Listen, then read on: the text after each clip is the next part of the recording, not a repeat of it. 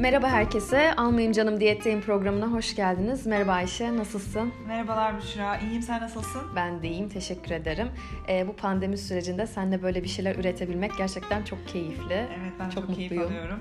Evet. Umarım sizler de keyif alıyorsunuzdur. Evet umarım. De alıyordur. Bilgili şeyler e, sizlere vermeye çalışıyoruz güzel şeyler çıkacağına inanıyoruz. Peki e, Ayşe bugün konumuz korku ve kaygı üzerine. Şimdi bizi dinleyenler soracak korku ve kaygı beslenmeyle ne alakası var? E, bunu konuşacağız bugün seninle.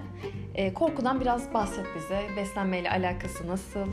E, korku nedir? Nasıl korkuya maruz kalıyoruz beslenme açısından? Bunlardan bize biraz bahseder misin? Evet korku yani korku, korku da kaygı da çok yoğun duygular ve e, çok eğer yoğun hissedildiğinde yani derecesi eğer çok yüksek olduğunda bence hem beslenme sürecimizi e, diyet yapıyorsak diyet sürecimizi hem de sosyal ilişkilerimizi de etkileyebiliyor e, beslenme sürecini etkilemesine baktığımız zaman da hani korku e, duygusu nereden geliyor?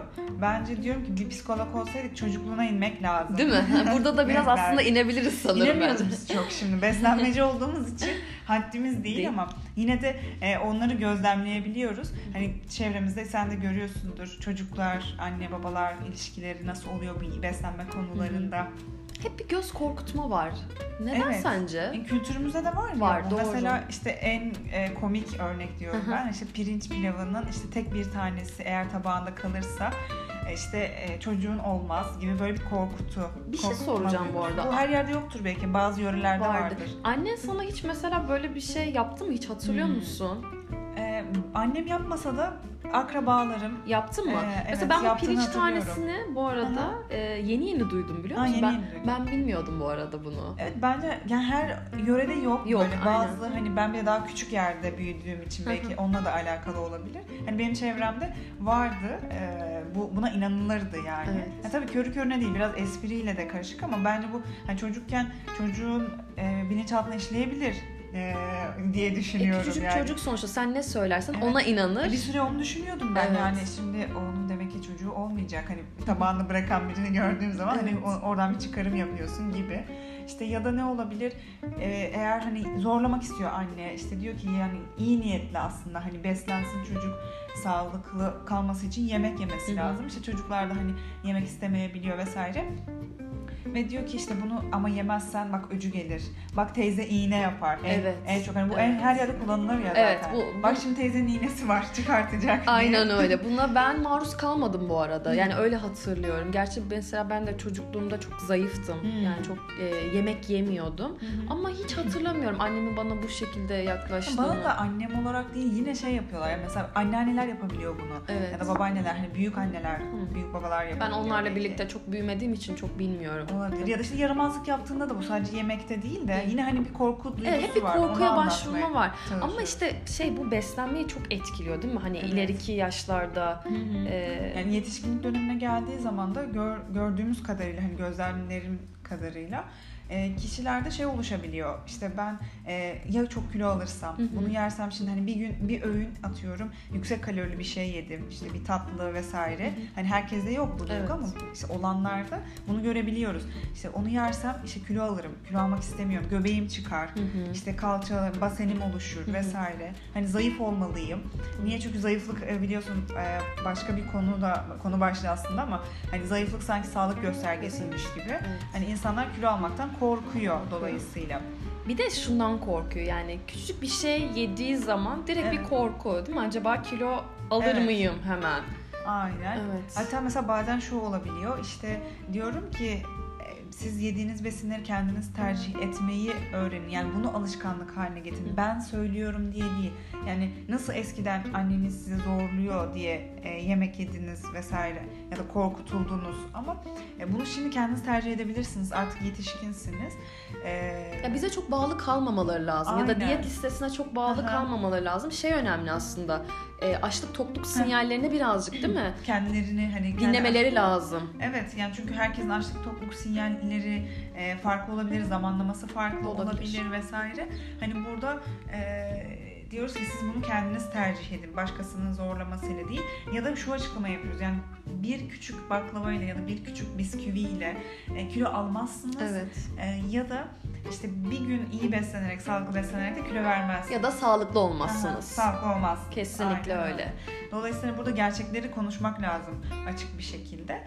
O yüzden e, korku duygusunun e, çok hakim olması, onun iyi yönetilememesi beslenme sürecini Çok etkiliyor. Çok yani etkiliyor. bir de bunu diyetisyenler de e, yapabiliyor. Çünkü işte e, yani Instagram'da falan görebiliyoruz Evet. bunu. İşte işte bunu yerseniz şöyle olur, yemezseniz böyle olur vesaire. Hani Bir hep göz korkutma var gerçekten. şey var işte yasaklar ve serbestler listesi Listesi bile var. aslında bence bu korku duygusunu tetikliyor. Kesinlikle. Yasak listesinden bir tane bir şey yemek o kişiye tut, korku e, duygusunu tetikleyebiliyor. tetikleyebiliyor.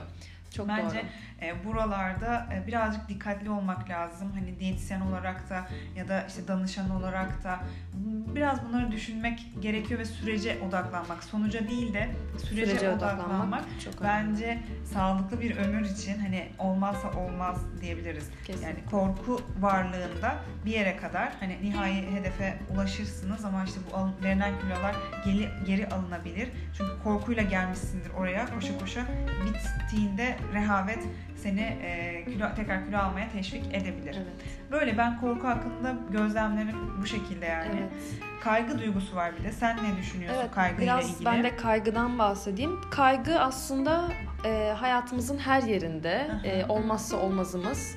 E, kaygı hiç olmadığı zaman bir işe başlayamayız. Kaygı çok fazla olduğu zaman da yine bir işe başlayamayız aslında.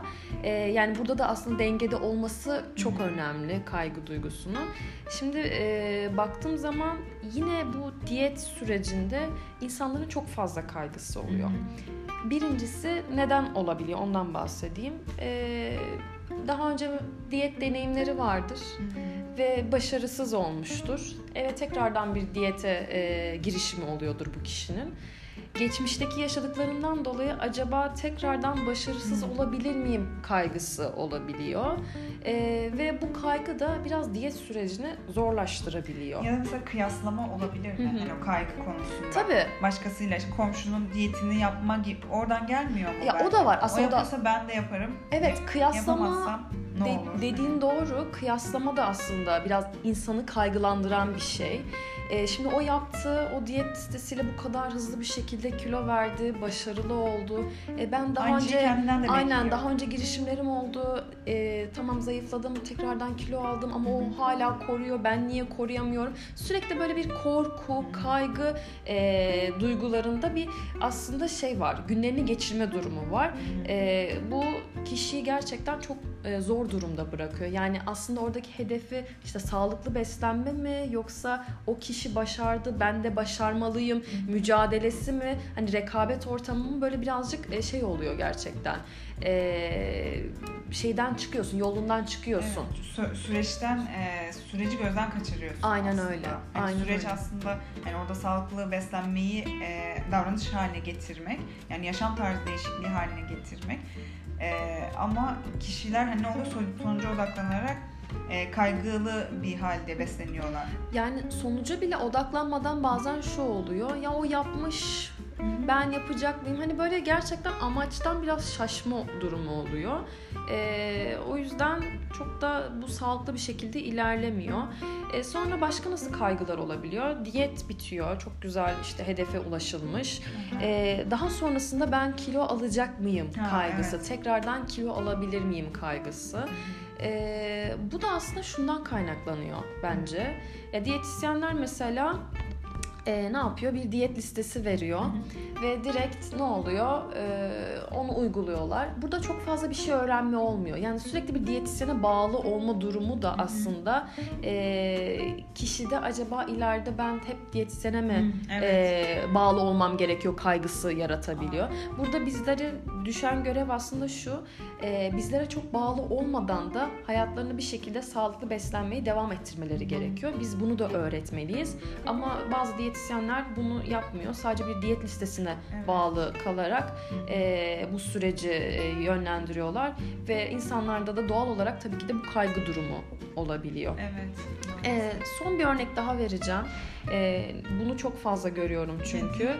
Mesela Instagram'da bunu çok fazla görüyorum. bir Hı-hı. tane baklava yersen, ha, e, evet. sen baklava örneğini verdin, ben de baklavayla Oradan. devam edeyim. Evet. Bir tane baklava yersen bir saat kadar yürümen gerekiyor. Hmm. Şimdi bu da kaygı yaratıyor değil mi insanda? Acaba düşünüyorsun ya her yediğimde o zaman benim bir şekilde bunu harcamam gerekiyor. Evet. Harcamazsam kilo alırım. Bu bir korku. Hmm.